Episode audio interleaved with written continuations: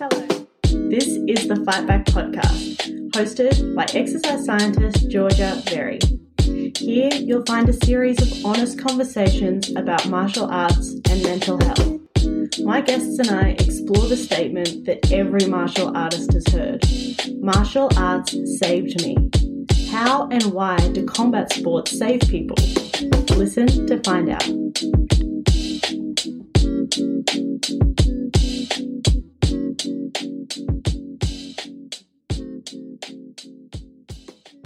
Jill, welcome to the Fight Back podcast. Everyone, I'm here today with Jill Baker Shames. She is a clinical social worker specializing in empowerment and therapeutic self defense and martial arts. Of course, I had to get her on. She's also the head instructor at Kids Kicking Cancer Israel, which is where she's currently based. Jill, welcome to the show. Hey, thank you so much for inviting me. This is great. Okay, that was a very brief introduction. Can you introduce yourself to everyone in a little bit more detail? Sure. Hmm. Okay. Um, let's see. I am a I, I am a clinical social worker, but I've never hung that shingle. I, in fact, have always worked as a social worker, but uh, I've been a martial arts instructor for mm, mm, mm, well more than thirty years, and uh, and am very deeply involved in empowerment self defense, which I'll be happy to explain because I'm sure people are going, "What the heck is that?" Um, and I live in it when I live here in Israel, which unfortunately is a great place to be working with people in trauma. Mm-hmm. So, uh, but it's uh, I don't know. I, I do a lot of work with people who um, have dealt with trauma or are are experiencing it in the present, and um, I'm just thrilled to be here. I don't know quite what else I would like to say about myself. That's fine. We're going to dig into about seven different things I think that already came up in my mind from that. So let's actually start with you're a martial artist chronologically then. So how did that start? How did you get interested in martial arts? Yes, I have one of these weird stories. I was uh, the mother of a toddler. I was 27 years old uh, never had worked in in a martial art before, and I was pregnant with uh, my second child. And I woke up in about the fifth month of pregnancy. Now, the fifth month of pregnancy is when most people, if they're going to wake up with a craving, it's going to be for pickles and ice cream or something weird like that. Uh, so I woke up one morning and I said to my husband, "Hmm, I want to study a martial art." To which he responded, as a good husband, "You know, that'll pass. That'll pass." You know, okay, fine. And I waited for it to pass. Uh, and I went to the library with my toddler and I sat her down in the toddler section where the books are. And I went over to the martial arts section and read every book that they had on martial arts. And I figured, yeah, it'll pass. But meantime, I'm really interested. So I probably read everything they had. And I came to the conclusion that what I needed was I was looking for a martial art that would help me deal with conflict so I want, I decided I chose karate. When my daughter was born, was my second daughter, um, she was eight weeks old, and I was out interviewing possible teachers with her in the little cha- with the little seat. Um, I signed up with one school, and then I was checking out just one more. And I, I decided, well, I'm going to try it. So I went there, and as soon as I walked in the door, I knew that was where I belonged and I have been connected to that teacher, that art ever since. So he was a he was a he is uh, over six feet tall, big uh, American Marine. Definitely not my body type. Um, but there was something about the way he approached it, or something about the art itself that spoke to me, and um, I've been uh, I've been doing that ever since. Shurin, it's a Shorin-ryu style called Shorin-ryu Matsubayashi. If, in order to get a yellow belt from me as a kid, uh, you have to be able to say uh, Shorin-ryu Matsubayashi, except um, I accept Mitsubishi also. I mean, anything close to Matsubayashi is good. it's not quite a traditional martial art if it doesn't have a difficult to pronounce name, really. That's right. I think that this is, that needs to be the first thing. It's so funny. How did that story relate to your working at the rape crisis counselor training? Yeah, when I uh, was doing my training as a social worker, I worked at Beth Israel Hospital in Boston. And part of the training of social workers there uh, was to train in rape crisis counseling. And we didn't get um, the, it was the psychology interns who got, uh, got, were receiving the women who were coming in through the emergency room. What we were doing was we received them afterwards if they wanted counseling. And it was like 10 weeks of counseling.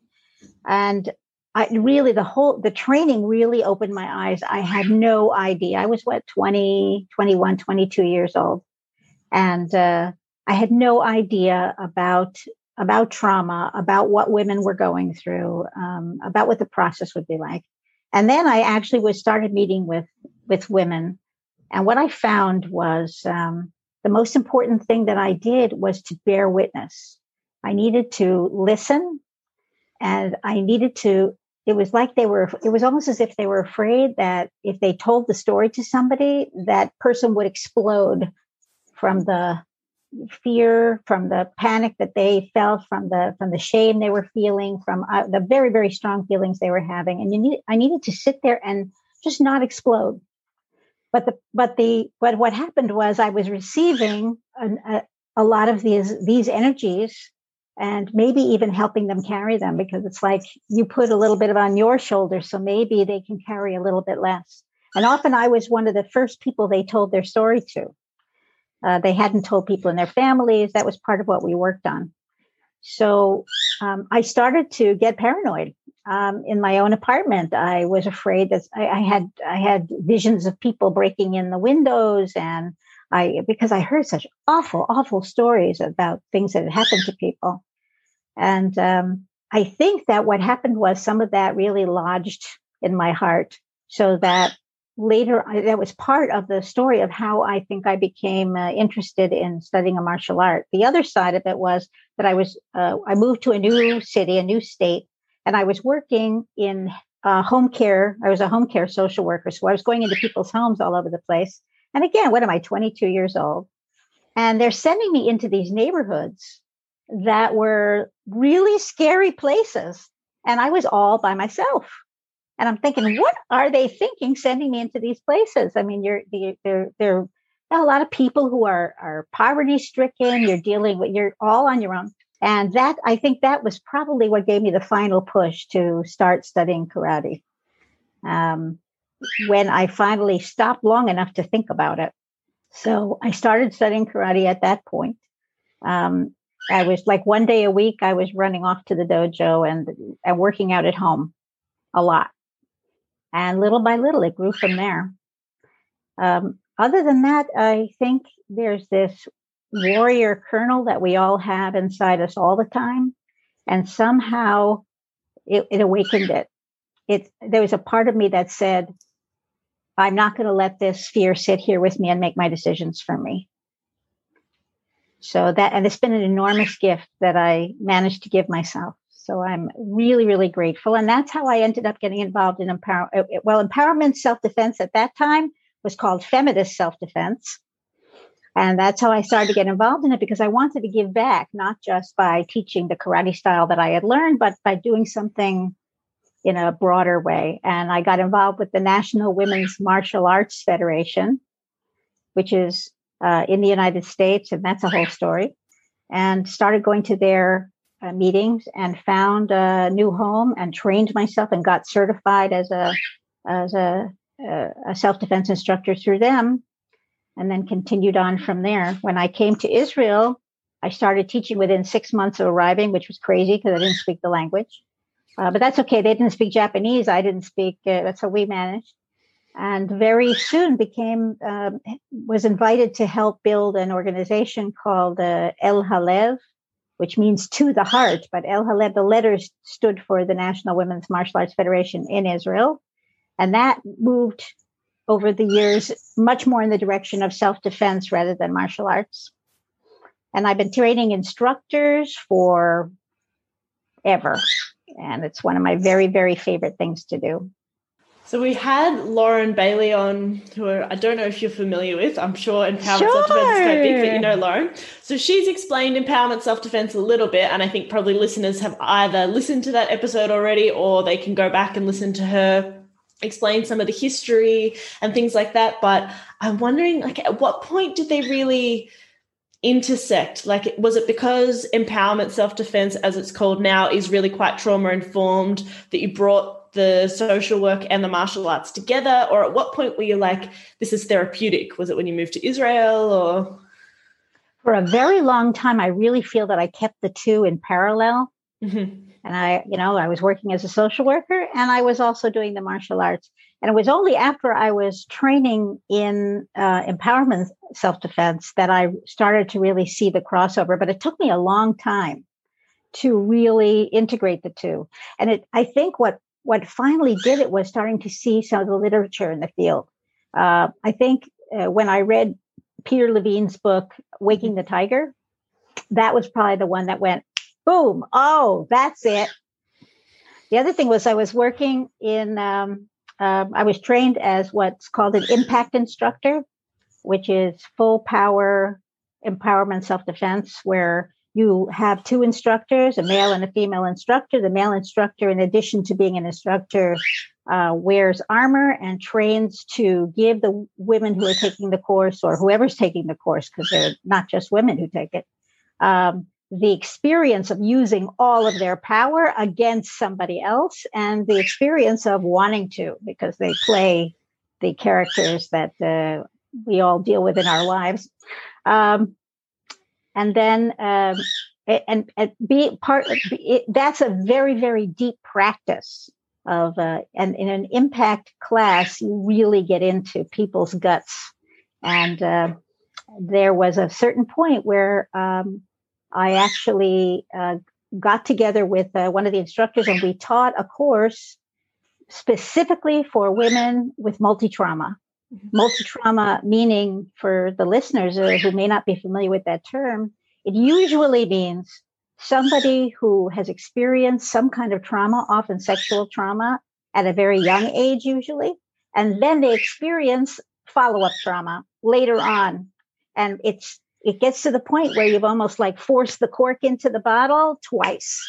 So they and they're very deeply impacted, and it can really affect day to day functioning. And it's uh, we had to design this so that um, I know that you've talked about the window of tolerance. We had to design this so that um, uh, so that women in this particular case who had had these kinds of experiences that have caused their window of tolerance to be very narrow mm-hmm. um, if we if we want them to help to learn and to grow the way that you do that is by working at a level that floats right underneath the top of that that where they can still tolerate it but um, but it's it's it's helping to drive that roof up a little bit so that they're widening their ability to deal with all kinds of the of, of uh, things that that that in the past would might have triggered them.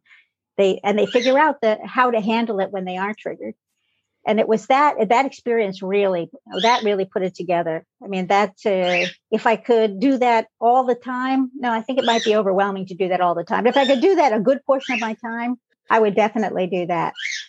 And besides that i love working in a team. I mean there's nothing like it. So so that when was that? Wow. I don't know how many years ago that was.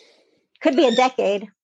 I have read about the impact program before and I found it so fascinating that we're getting or that you're getting women to and people to come in and sometimes and I could be wrong here but it seemed to me they have the option to say this was actually the scenario that I went through and to reenact the specific scenario. Is that correct? Well they that in some programs that is an option. In fact I think we generally leave it as an option Mm-hmm. But what's uh, and uh, the, the, idea of being able to give a, a, a new ending to an old story can mm-hmm. be very healing for some people. But um, just bringing the nervous system to a point similar to the point where it was during the trauma mm-hmm. and giving them the opportunity to resolve it, even mm-hmm. without the context, mm-hmm. is so healing and it reveals for them that internal that warrior who lives inside all the time and just um, is wait you know waiting for the opportunity to come out because it, when it's when it's kind of stuffed in there it creates all kinds of trouble. I always i always um, i always think of it uh, parallel to uh, fire.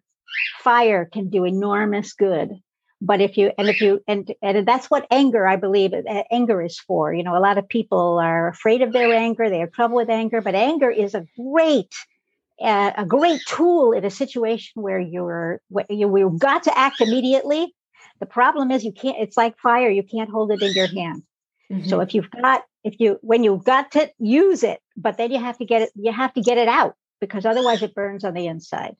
So that these opportunities that the that a full power now I, I no longer work with impact, but I am part of all the impact instructors that I know. We all got together and created a collective called uh, Safe Moves, and we spend uh, more time on some of the things that are more in the gray area because most uh, most people are living in the gray area with the with all kinds of problems. Uh, with, with, if you're having problems with people, most of them are not coming after you with a you know with a knife. They're usually com- they're usually cutting you with words and with actions that are much more subtle. And we work a lot harder on that area so that people have the opportunity to actually walk through these scenarios and use the words they need and and and stand the way they need to stand and get to choose to leave when they need to choose to leave in addition to be able to use their full power to push off uh, i mean basically the idea in impact uh, that was in the day when sexual assault meant somebody uh, you know and a, a rape situation mm-hmm. and i think the we have um, expanded our awareness to take a look at some of the situations that are not at that level but still are very harmful to us and where we need strategies to be able to deal with those as well. So we, I think we've learned to broaden the range. And then I believe I'm in touch with impact instructors, and I believe we've basically all grown in that direction. 100%. I think the, the statistics for the amount of people who are walking down the street and someone jumps out from behind a bush and grabs them and pulls them away are very, very low. Not that that doesn't happen, but relative to the amount of people experiencing domestic violence, which of course is a you know a very different kind of situation. So for mm. someone coming in or a group coming in from with the domestic violence kind of background impact or not like what might that kind of a class look like? What are some of the things you might go through? And what are some of the things that are particularly trauma informed?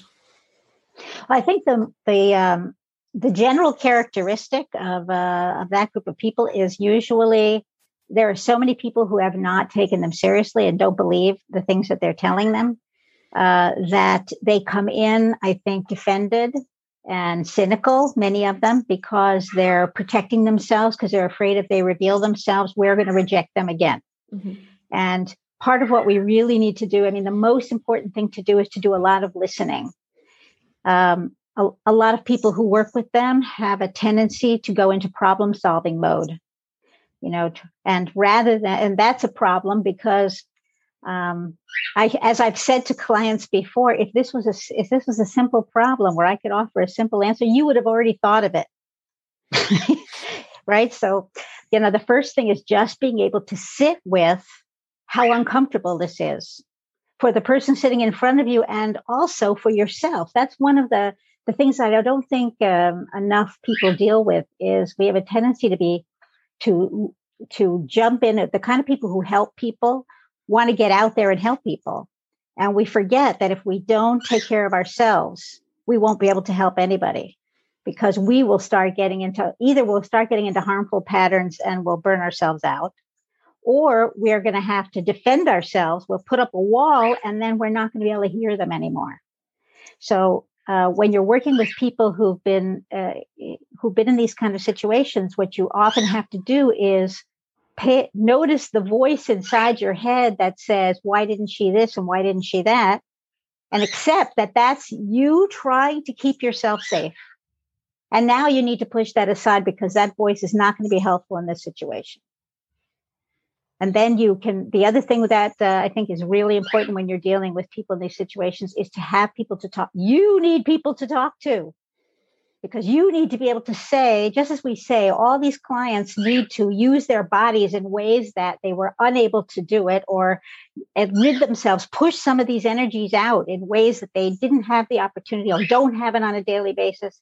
We're giving them that opportunity. We need it too except in our case we need to physically it's very important that we stay in good shape. I think most of the time we're motivated to do that for other reasons but uh, we also need you need a buddy. You don't necessarily need supervision. Supervision is nice when you can get it uh, but you at least need a buddy and you need to be able to say some of those awful things that your head is saying. Get it out. Not with the clients uh, and and have somebody say to you, "Yeah, that's you know, you're that's you trying to take care of yourself, and it's okay to feel those things." And congratulations to you for knowing that when you're working with your group, that's not the place for it. So I would. That's uh, what the other thing I would say about the uh, groups of people who come in. They're often going to tell you that your techniques won't work. Mm-hmm. So you come in there and you can give them the most beautiful, the most simple, the most. And I think it's really important to interpret that. Um, they're not telling you that your technique sticks. That's a completely different population. They're telling you that you're that what you're giving them, they it it it's not going to solve the problem. And the best thing to do is to agree with them. Mm-hmm. It's not whatever you give them is not going to solve the problem. If you teach me how to punch him in the head, I can't punch him in the head because X, Y, and Z. All true. But what we want to do is we want to get the focus back on them. What is it doing to them? Mm-hmm. Don't worry about the other guy. How are you going to hit the other guy? And is it going to knock him out and all that? That's that's we can all talk about that, but that's not what this is for.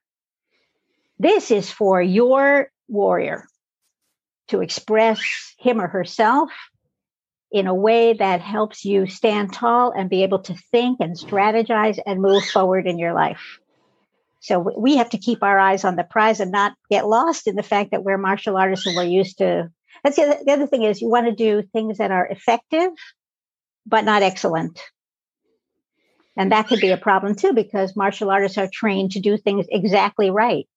So mm-hmm. we have to change the definition of what exactly right means. Exactly right means it does what it's intended to do. There's so many things I love that you said there. And for me, like I'm quite new to this field and I love I really love that this podcast is really a lot of times me asking all the questions that I want to ask and it's kind of just a bonus that other people find it interesting because I think that the debate and it really is quite a debate in this field around whether or not self-defense is victim blaming you know if we teach if we say okay you need to go into a self-defense class that implicit in that is the reason why you experienced your trauma is because you didn't know self-defense. Now go learn that and now in future you'll feel protected and therefore you know then that's healing. But that that might make someone think oh it's my fault. If only i had known this then i would have been in this kind of different space but I think the way you flipped it just then, and you can probably expand more upon this, is it's not about the perfect self defense because as a black belt, as a black belt, I know that even having drilled techniques thousands of times, I might still freeze in a situation or be in a situation that I haven't thought to prepare for, or even following all the principles that I know that my self defense might still fail me. However, the effect of all that training and changing the way that I feel about myself is much more significant for me. It embodies this sense of confidence and and power that is very different to just saying I'm very confident that I am of the equivalent to like a Navy SEAL in terms of being a savant at def- at defending myself, and that's that's what it is. So, I suppose my question to you is, what would you say to that rhetoric that teaching people self defense is victim blaming? I would begin by saying that I understand why they why they might feel that way, um, and that what we do in the in our field uh, that there are ways of teaching it and there are ways of teaching it. Mm-hmm. Um, what informed people do mm-hmm. in our field is understand that it's not the te- it's um, the fact that they wh- wherever they were in their lives uh, at the time when whatever happened to them happened, they must have done something right because they're standing in front of you. Mm-hmm. They're there. And if they got that far, that's a success. And then from what we're going to do now is we're going to start to think about the future and think what we might choose, give more options, have more possibilities. Uh, so that we have not not that we'll make a different choice in the situation. I mean, in a situation where, for instance, a, a young man who is in a bad, really tough situation and chooses to be uh, well, I, I, they're not being passive. To, chooses to allow uh, themselves to be brutalized in a particular situation because that is their survival strategy, mm-hmm. and they to survive. That was a, a, a right choice for that situation because, and the proof is that they're there. Mm-hmm. So they might make the same choice in the future, but there's a big difference between people who feel they have no choice and people who choose. And I think that's what we're trying to do. We're trying to make it possible for them to make a choice about how they want to act in a particular situation for their own survival, not just the survival in the moment, but their long term survival. Long term survival means that I get to be who I am, not just, not just living, not just surviving, but I get to walk forward in my life. And sometimes we make choices for that long term survival rather than the, you know, just to get through. The other thing I think that we do very, uh, uh, and I think it's really important for us, is to be very informed about how the nervous system works in situations of stress and trauma and help educate other people because it can really help. Because what happens is you take it out of the blaming circle of you were not adequate in what you did and you're saying this is what your nervous system did in order to help you survive. Mm-hmm. Now, you may think that that was a successful strategy, or you may think that was an unsuccessful strategy, but it wasn't you. It was your nervous system. And the part of your nervous system that makes decisions shuts down in a situation of trauma. So you were actually sitting on the sidelines on, a, on the benches watching. It was a different part of your brain trying to help you get through. And it was really trying. That's what that's another thing I think is really important. Is it's not it didn't fail. It just, you know, it's a strategy and sometimes strategies don't work as well as they might. And then if you're alive to to to come back and think about it and you can you can get out of that situation and open up your mind to be able to imagine other scenarios, you can make new choices. And that's the most important thing that we learn in self-defense training it's the, our we have a terrible problem. Our terrible problem is self defense is a is a is an awful name for what we do. Mm. The other terrible problem is we don't have anything better. So we're often we're fighting against our own uh, our own terminology. Um, and what we're trying to do again, it's like reframing your reframing your situation and understanding that it's something that wasn't you. It was your body and your nervous system trying to get you to survive through something. And the same thing in self defense, we need to change the way we look at it so people don't go to the same pictures in their heads about what they think it is. So that's, I start every class by asking what people think it means. It's very interesting. I so I strongly suggest that if you, particularly if you label what you do as self defense, and you'll find that people have a lot of images about it that may not relate to what you're actually planning to do. Do you give a definition of your own in response to that, or do you just take that and honor that and and then move forward, or do you do you suggest anything? Well, I do. I tell them that um, that that's a very common thing, and a lot of people have a lot of pictures about what self defense looks like and what it is. And then I show them a picture of, uh, actually, I have a uh, like a picture from the internet of a woman holding up her hands like this and just looking very assertive. And I say, this class, this is the picture. This is what we're moving towards. We're not going to be doing all kinds of fancy things. We're not going to be th- this kind of picture of self defense, which is very common. That's not what we're working on. And then I'm explaining what what's the empowerment side of this? The empowerment side is not that we're adding something to you. The empowerment side is we are getting, helping you manifest that part of yourself that is powerful because it's there. It's always there. And all the techniques and everything we're going to be doing is based on that. The other thing that's really important, I think, it's uh, is that there's a tendency. We all have a tendency to think about the other guy. How is this going to affect the other guy? And we really try to get people to turn the camera and look at themselves and say, don't worry about the other guy. You will never know what he was thinking. You will never know what his intentions were. You will never know. Those things are unknowable. Mind reading is not, you know, there's no textbook on mind reading. None of us can do that. What we're learning is how to read the map, the inner map, what's going on inside me. And that's really where we're paying attention. And sometimes that's the scariest part because we don't trust ourselves. But hopefully through this training, we can learn to trust ourselves to to feel to to understand that uh, intuition oh you know what the the best book i mean i talked about peter levine i talked about Bessel van der Kolk but my very very favorite book i'm not going to be able to remember his name now oh no um, is um, the gift of fear by gavin de becker which i have read many many times it is the best book on self-defense that as in my opinion that certainly and the best one i've ever read and it doesn't say one thing about physical techniques because that's not the point. It's about understanding what happens in these kinds of situations and the fact that our, our we are equipped to do more that sometimes we aren't able to pick up the messages we're sending to ourselves and the kind of training we offer is number one to give people that opportunity to or that um, that power to be able to read their own their own systems reactions to things and the only way you can do that is very gradually. You can't you know it doesn't just happen like that.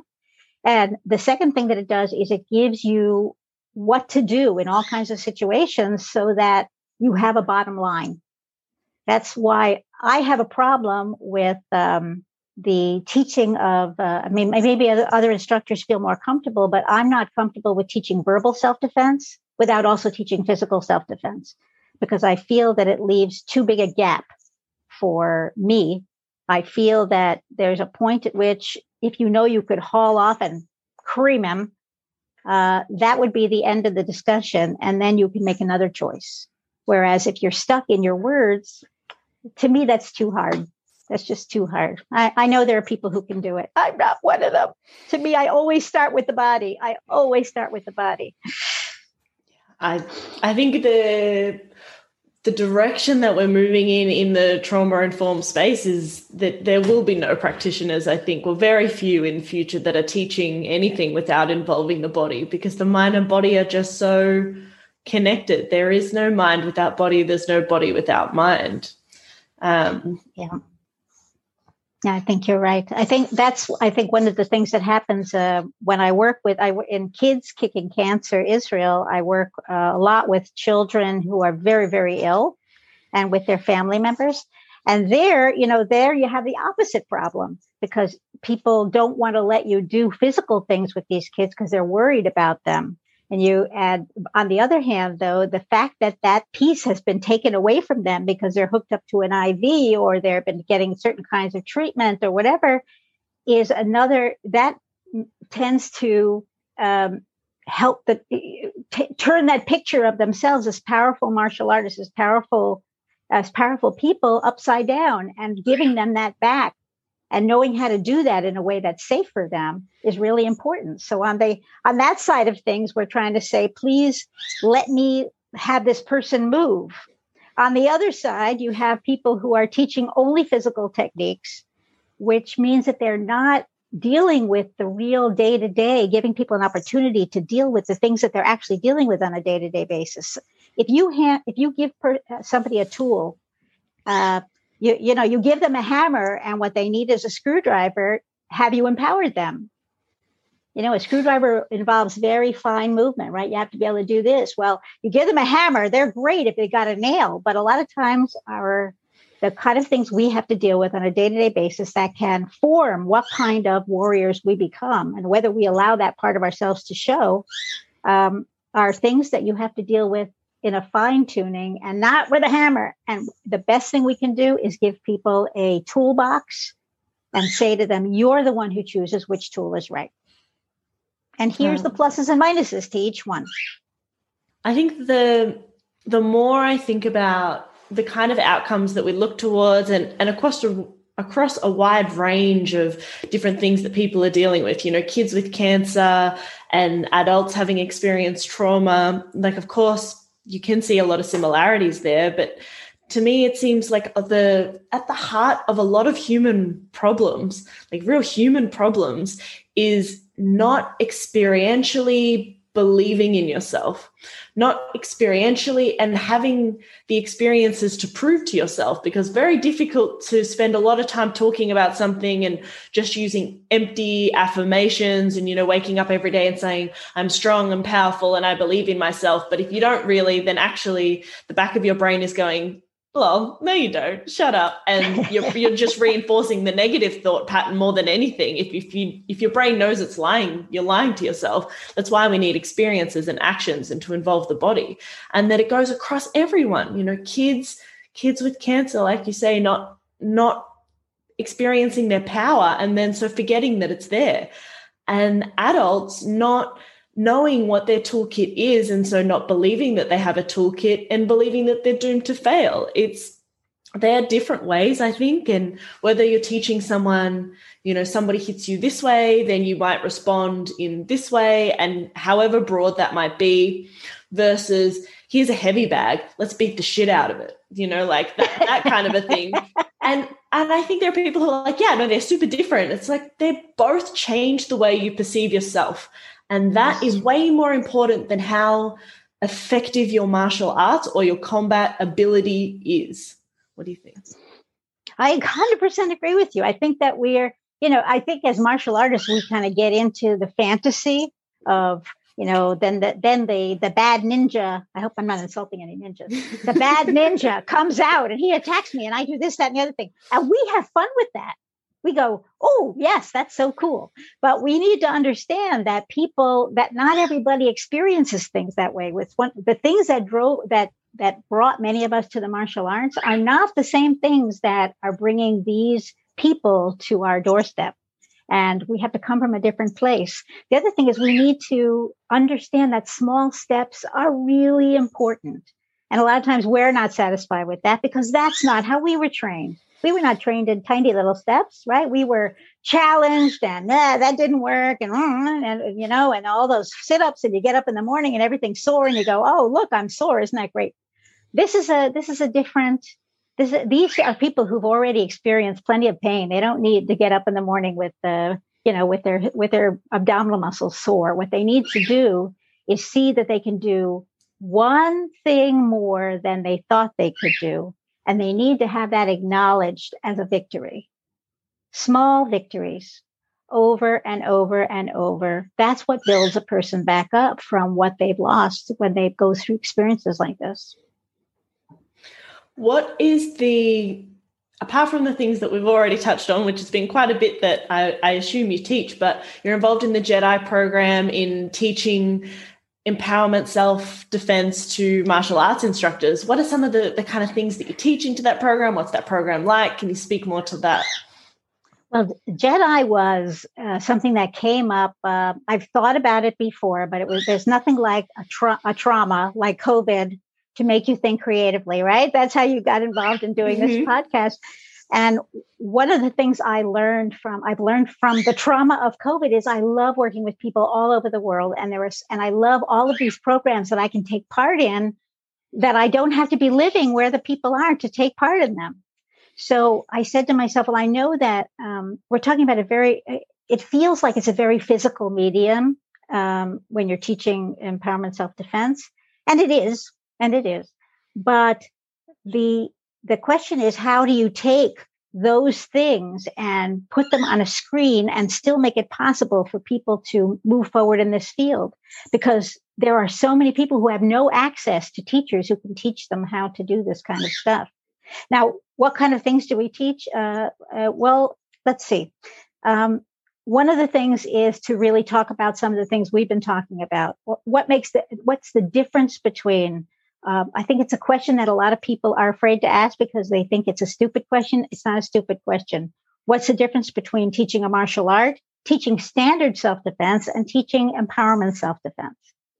And a lot of what we're doing there is to expand the concept of self defense and really look at all the different pieces and start with uh, people's experiences. When a person experiences a an assault, it ne- it doesn't begin from somebody coming out and punching them in the head. It usually begins from a much earlier space.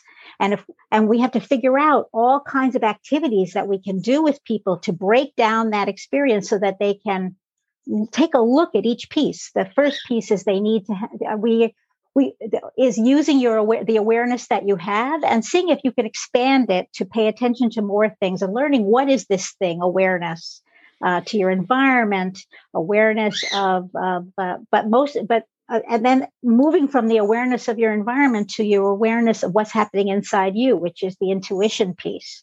What is intuition? How does it work? And then again, play, playing games with people. I think games are incredibly important because there's a part of us that the child part of us will play. And when we play, we learn and we don't judge. We just learn. So games are very important. I think um, I teach people to use humor when they're teaching because it seems like a really serious thing, you know, when you're teaching. But the problem is if you keep it really, really serious, people's defenses stay very high. And if you can laugh at it and yourself, uh, that helps people drop their defenses. So, yeah, so that's we teach a lot.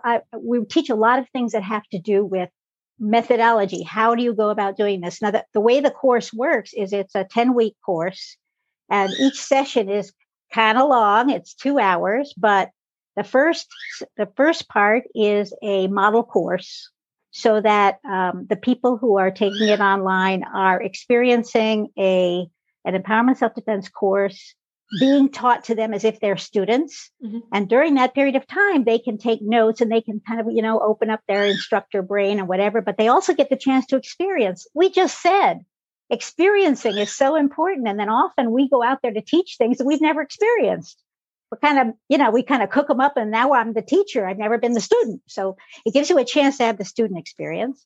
We have a little break. And then in the second part, we start to go into some of the subject areas that go with each. What are the things that we're addressing? Like, um, there, I think uh, one of the things that almost all empowerment self-defense instructors do is they do a circles. They do an opening circle, they do a closing circle. Sometimes there's more circles, mm-hmm. and the idea is to give people a chance to respond to what's happening and give it give them a chance to hear somebody else's response. Um, and who taught who who sensei taught them how to run a circle? Nobody sensei taught them how to do that. So learning how to do that and do that effectively is and then to use the whatever gifts the uh, Zoom and the other uh, media give us to be able to make those things happen. Having an opportunity to using all the tools. I'm a crazy person when it comes to that. I'm constantly looking for new tools. I actually just ordered, I had didn't have, I just ordered an inflatable dummy to have in my room with me mm-hmm. because I, I don't want to bring in another person because I the other person the people I'm teaching don't necessarily have another person in the room with them.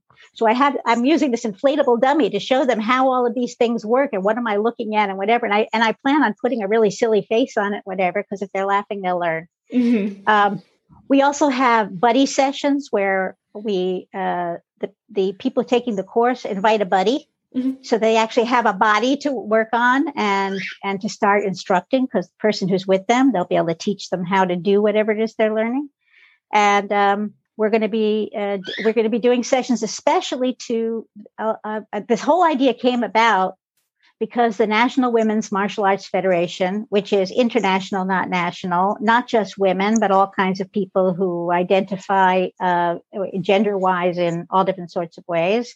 Uh, let's see, martial arts, it's not just martial arts, it's martial arts and healing arts and self defense. The only thing it is is a federation, and that sounds like Star Trek. So the name is off. Uh, but we there's a certification program, and it's a mm-hmm. high level certification program for people who have some experience. Well, a lot of people don't have access to anybody who can teach them how to do these kind of things and to start teaching their classes in this way. So I'm really hoping um, uh, that we'll get a chance to really reach out to people who who live places where they wouldn't have these kinds of experiences and give them a chance and also give them some mentorship because that's the other thing is you can be very you can get pretty lonely i mean you've been this is brilliant you know if you're not sure, you know, who can I talk to about what I'm doing? Well, I'll I'll just start a podcast. I'm just going to do what I can to find the people uh, who can be my colleagues, and 100% believe in that. And I'm so glad to have you as a colleague now. There's someone to call. who are you going to call? Georgia. yes, and you know, I think there are a lot of people a lot of people in martial arts have beautiful big hearts you know and, and have seen like the what we talk about on this podcast we can get to this question soon and is the question that i always ask is why do you think a lot of people walk away from martial arts or go into martial arts and end up saying you know ex martial art karate whatever it is saved my life this is something you hear a lot and if i've never said it to someone and they've said oh is that a thing because it's common it's very very common and and I've done research asking people why they think this is. And there are about 25 themes that come out of why that might be. And it's different for everyone. But from that, I think there's a large percentage of people who are walking around thinking, this impacted me. I want to be able to do this for other people in a in a more targeted way. So what I mean by that is if you open a gym, inevitably you're going to have that effect on someone just probably statistically, you know, someone's going to come in hoping to overcome something and have that experience through training your martial art, maybe. But if you if you're like, okay, I want to work with a specific population, you know, I'm interested in the kind of work people say to me all the time, Georgia, I'm really interested in the kind of work that you're doing how can I get started in that? Or, or they'll say, you know, oh, I'm, I'm going to go back to university and get a degree in psychology. That's eight years, by the way, in Australia. Uh, and then once I've done that, I'm, I'm going to start teaching some my self defense or, you know, my martial art in a trauma informed way. And they're shocked when I say, like my degree is in exercise physiology. I, I haven't done any of these degrees. And I think that the handbrake a lot of people put on themselves that say, I can't do this until really prevents them from helping a lot of people. So I love that you've got something like this. And this is something that I really hope to produce in the future too is programs for people so they can start to find more resources to just start doing the thing. It's it's the same advice that we give to people when we say, whenever I ask what's what's some advice you would give someone who's thinking about martial arts, 99 times out of 100 people say just start. Just get started. Like you'll you'll figure it out. You can change gyms. You know you'll work out what's right for you. But if you're thinking you want to start just start. And i think the same thing with some caveats of course around doing less harm before you can do good in the trauma informed space. But it's it's not as big of a deal, I think, as like you're saying, people make it out or feel like it is to to go and to say, okay, I'm going to be the facilitator in this program. Yeah, you real. I think the problem, the scary thing is how you feel. First of all, we're afraid we're going to break people, mm-hmm. and uh, I think it's very important to understand that you want to care, but people are incredibly resilient, and we need to believe in them So the chances are, if whatever the heck happened to them didn't break them, you're not going to break them. And if you are, if you allow yourself to be a human being with faults, and you know how to apologize, and you know how to adjust your behavior, you're not going to cause more harm. In fact, what even if you make a mistake, it could, could in fact turn into a healing experience for the person that you're dealing with. So I think that we, uh, you know, I think we're uh, we're a little too. Uh, we put on the velvet gloves with people, and we have to be a little bit careful about that. We wouldn't want someone to do that with us. Um, we need to be a little bit more open in that sense. And I also think that there are some very basic things that instructors could learn to do, uh, behaviors they could learn to change that can make an enormous difference. And I've seen that. I mean, my yeah, my instructor was not a you know somebody who uh, went to uh, got a psychology degree or whatever but uh, but the way that he ran his classes and he was a karate instructor through and through karate with a very strong emphasis on self-defense And it had to do with the kind of respect that he and, and affection that he had for all his students, his female students and his male students, and concentrating rather than telling women what their experiences are. What do they call that? Mansplaining? Mm-hmm. Uh, or womansplaining, by the way, it works both ways. Um, you look at somebody, you look at their body type, you look at what they're able to manage, and you respect the kind of decisions they make. If if if a person can't do something today, then maybe you need to say to them, "Well, it's okay. Maybe it's not today. It's tomorrow. It's just taking a longer view." Uh, one of the most important things I think that someone can do that's very simple but not so simple because we're not used to it is not to touch people without asking them 1st mm-hmm. And in the martial arts, we do it all the time. It's like if you came in my door, I own your body. Well, guess what? That is not something we want to be teaching people. And, and it's a really good idea to say, is, is this okay? Is this okay? And if you do that, do you know what kind of a corrective experience that is for somebody? They actually, sometimes they think it's really weird because no one has ever asked them permission. Mm-hmm. And you can, and it's a wonderful lesson. So even if you don't go for your psychology degree, but you just teach yourself, take before you take that step and start putting your hand even on somebody's shoulder or their head, you can say, um, may I, you know, may I put my hand on your shoulder? Is this okay with you? Just to tell them that you really do respect the power that they're supposed to have over their body. And if somebody doesn't, they're the problem. They're the weird one. Right? This is normal behavior. Just that can can can make an enormous difference. And that's the kind of stuff I saw I mean, there was clear there was clear messaging going on about about boundaries and about respect for boundaries. Just because someone becomes your teacher doesn't mean they own your body. And that teacher is the one who has to send that message. Definitely. We have a great episode. I can't remember which one it is. I'll pop it in the show notes from Alex Channon, who's a researcher um, from England. And oh, my camera's gone out of focus. And he's his work has looked a lot on consent. And really, if you drill it down, the difference between fighting and violence is consent. Yes. Right? If two consenting parties spar against each other from the outside, it looks like violence, but they're agreeing to do that thing. They've asked each other implicitly most of the time, but they've asked each other, is it okay if I punch you now? Yes, it is. Okay, cool. You can punch me also.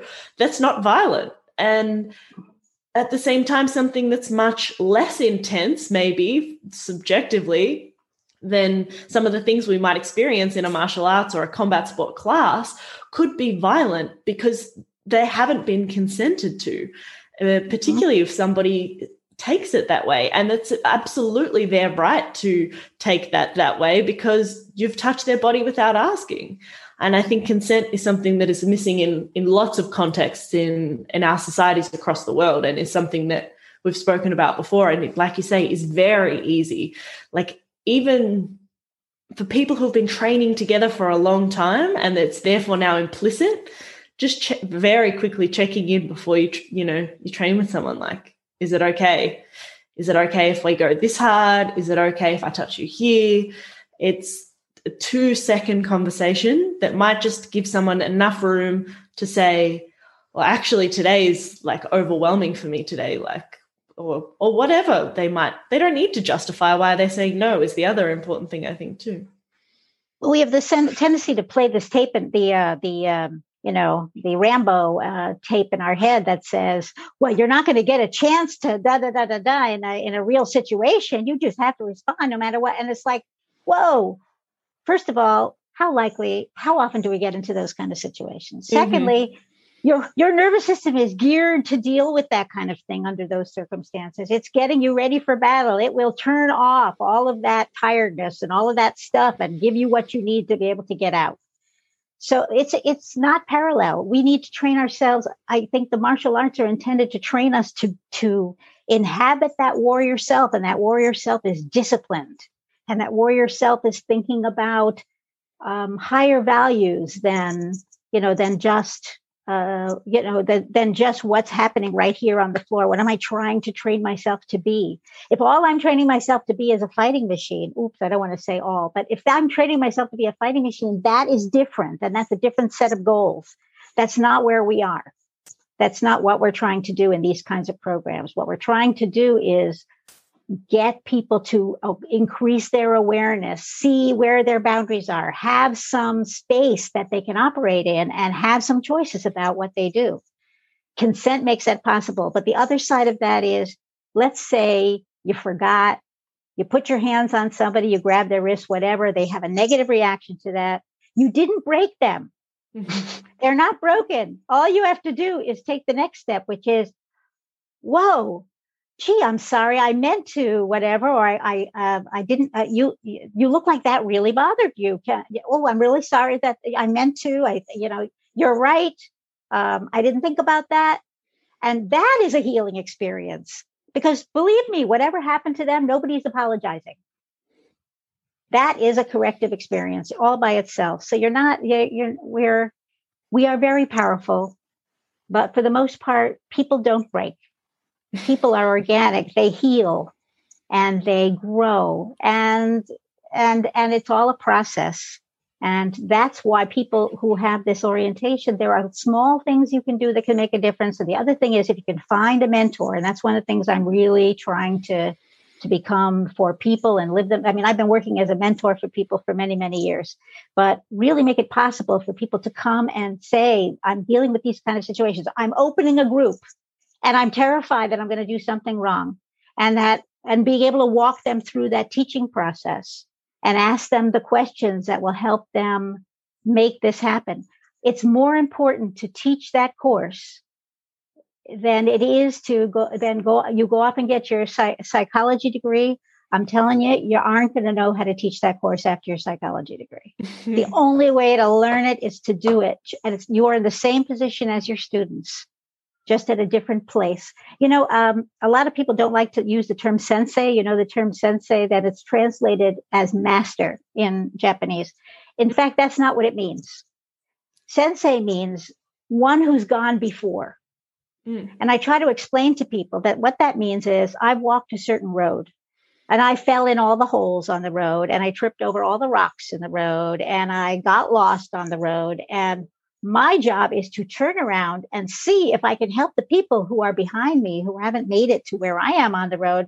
See if I can help guide them a little bit so they don't fall in the same places I fell and they don't trip over the same rocks. Let them fall in their own in their own places and maybe I can help them up a bit and maybe you know they've got their own rocks and they're going to have to work their way around them and my job is to tell them keep coming because if I got this far you can get this far. So when I call myself sensei, I'm not I'm not saying I've mastered anything. I'm saying here's where I got to. And part of what I what made that possible for me to make that transition were the women I met along the way who went through some horrible situations and somehow kept walking forward. And that's the best we can do. And sometimes you're going to fall back a little bit, but that's not the point. The point is we've got to keep moving forward because our lives are worth something. We're out here to do something.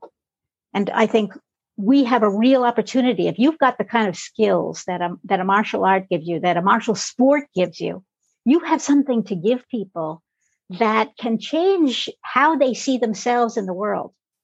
And you have a duty to do that. If it did it for you, if you got something out of this, you've got to, and all you, and you don't have to go into the field. All you have to do is say, let me see if there's anything I could do in my gym today that will that will give somebody a little bit extra power and it's not physical power that will give them a chance to really like reach inside and feel the warrior that they are on the inside.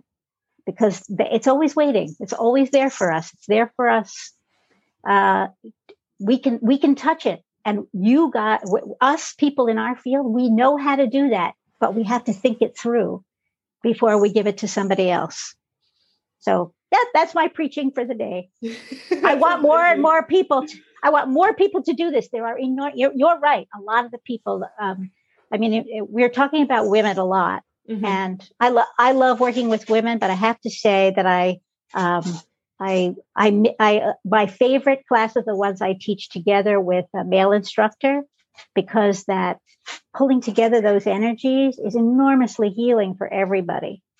And I want to say to male instructors out there, no matter how muscle bound you are, you have a chance to make a difference in somebody's life because you're going to be different than the other people in their life. You're going to make room for them. You're going to give them a little space. You're going to give them some respect. And that makes a big difference to people. You don't have, you don't need a psychology degree to do that. Look what we've learned. So, so much. I think that it has really been, as cliched as it sounds, a blessing in disguise. And I am very grateful for everything that has come out of changing things up really if anything else that's that's what happened is things things have changed and we now live in a world where people i think are so much more open to doing things online if nothing else apart from all the bad things you know it's it's feasible to teach kickboxing online. It wasn't feasible before covid and it never crossed my mind because people wouldn't have done it.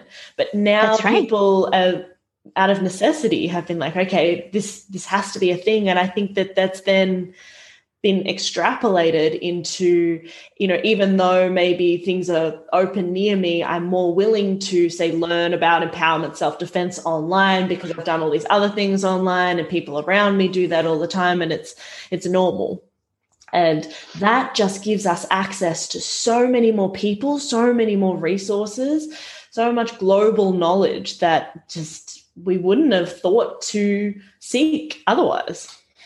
Absolutely, absolutely, and it's made us uh, really become very creative. Isn't it hard? It's hard not putting our hands on people. Isn't that really hard? I mean, I learned so much from just, you know, putting my hands on them to figure out, you know, what's happening here and letting them feel something. Well, okay, if I don't have that, what do I have? What can I create? Or what do I have to uh, emphasize less in order to get in order to get something else because now they're not looking around the room to see what everybody else is doing right? There you know there are pluses and uh, we have to see them. And maybe that's true uh, in our lives in general. We have to reach out for those pluses. Yeah there are minuses but we don't have to we don't have to live there. What do you think it is about martial arts that has such a profound effect on people? Why might martial arts save someone's life? I think what happens is um, in our society in particular, we have a tendency to live um, from the neck up. Mm-hmm. And in fact, that's not what we're designed for. That's that's a that's not a design, and that's not a design flaw. We are designed to use our bodies, and we and there's an and the more we learn about the body, the more we learn about uh, about like uh, the fact that there are neurons. They don't neurons don't live in your head. They're spread out all over your body. Mm-hmm. yes, you produce more serotonin in your gut than you do in your brain.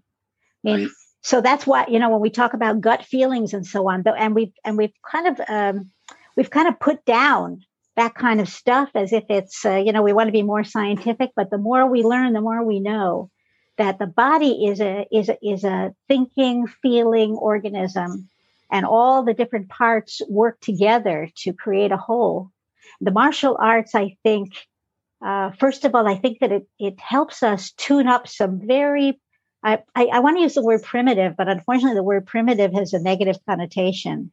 Very old and ancient parts of ourselves that we often ignore that are sources of power. Mm-hmm. What the martial arts do is they let us connect to the most basic sources of power. Mm-hmm. And they and they allow us to take a step back a little bit from all that brainy stuff that we're always doing, which is really, really important. But you need to, if you don't get a break from that, you don't get to see it as how amazing it is, but also how limited it is. Mm-hmm. And the and the other thing that martial arts let us do is they let us step into a persona that we we might not allow ourselves to do that we kind of have these pictures of ourselves and who we are and it can be a very limited picture and often painted by people around us and not by ourselves. And i think you know when i put on that well in in uh, in kids kicking cancer uh, israel we wear black uniforms because we don't want to look like doctors. But i i come from a i come from a tradition which uses a white uniform. When i put on that uniform i become not a different person. I become a part of myself that doesn't get enough airplay. And it's a part of myself that can really do wonderful and amazing things and much more than I ever thought I could. And I think being able to hook into that is what makes us. Uh, we step out of of our day to day story and we start to write a, a story around this heroic figure that does these amazing things. And though, and it's just as real. We choose that story. And I think choosing a story is one of the most powerful things we can do. It's a hero. We become part of our own hero's journey. Jill, how can people reach you online through websites, through social media, etc.? Well, I have lots of different, I have like 10 million, but uh, the best thing to do nowadays is to go to jillsensei.com. Mm-hmm. Um, that's where I'm writing up about uh, mentorship and all kinds of stuff and the Jedi program. Mm-hmm. Jedi stands for Jill Shames Empowerment. Uh, wait a minute, I'm going to have trouble. Oh, Empowered Defenders Institute. That is empowered defenders you are already that. And how are we going to take that forward and do something special and bring that to the world? So that's one way to reach me. Um, and uh, look for you can look for me online in lots of places but uh, that's probably the best way. I'm uh, i'm i'm on if, for those people uh, who are whatsapp people I'm, a, I'm on WhatsApp. If you want to know how to reach me, please just send me a message on my website and I'll let you know because I love chatting all day long while I'm trying to get other things done. Wonderful. Try to keep in mind that I'm seven hours behind you and I'm seven hours ahead of America. No, the East Coast. It's a big world. It is such a big world, which I really didn't appreciate fully until I set out to organize a conference over uh, four continents. And I had people saying, you know, this is three o'clock in the morning for me. I said, I'm sorry, I didn't realize. we got everyone on all kinds, basically around the clock attending. But um, I think after that, we'll look to maybe grouping people in time zones and recording or whatsapping or we'll we'll do something to make sure that people aren't uh, sacrificing their mental health for doing things in the middle of the night. But um yeah it's a crazy big wide world and definitely tricky to coordinate at times. It is it is. And yet it's a very small world where we're all moving forward trying to make uh, trying to make people's lives better not not by bringing something new but by allowing them to experience something that's sitting there waiting for them this is a perfect way to wrap the episode. Thank you so much, Jill. Thank you, Georgia. This is so much fun. I'm looking forward to seeing you at the conference. Yes. Yes. Have you thought of something to be grateful for today? What was it? I'm grateful for the amazing women that train with me at the Fight Back Project. I'm grateful for Nari and the beautiful song Shape Me heard at the beginning and end of every episode. And I'm grateful for you for listening to this show and helping martial arts keep saving lives. So thank you from the bottom of my heart. If you'd like to leave me a review to help more people find the show, that's a bonus. You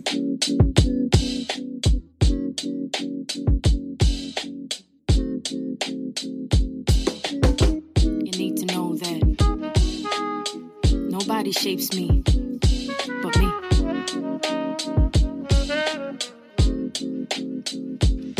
Don't gotta tell you what my name is, I don't gotta explain it. Walk in the room, hear a boom erupting like I'm famous. I'm here shedding shells, I'm shameless. Half in nothing, no complacence. Walk too many tight ropes with no hope, so I became this poster they hold over all the heads of trauma holders. You don't need to know my history, I move boulders. Atlas shrug, cause I lifted the weight above his shoulders. No pretense of defense, move first like chess soldiers. This goes deeper than empowerment, cause I'm the one to power it. Physical meets mental challenge me to keep devouring. If I can't change the scenery, at least I change perspectives. No longer isolated, but elevated and selective. Darkest places become beautiful spaces. This is where rage meets patience, meets power meets gracious meets. We're so glad you came and the feeling is contagious. When you the walking impact of intended bad intentions. When you the manifesting of collecting all they tensions. You the soul and body hold it all and still remember. But I'm a work in progress, testament to all contenders. Forgot what it was like to have control over self. Forgot what it was like to be the one in charge. Forgot in my reflection I could see all my wealth.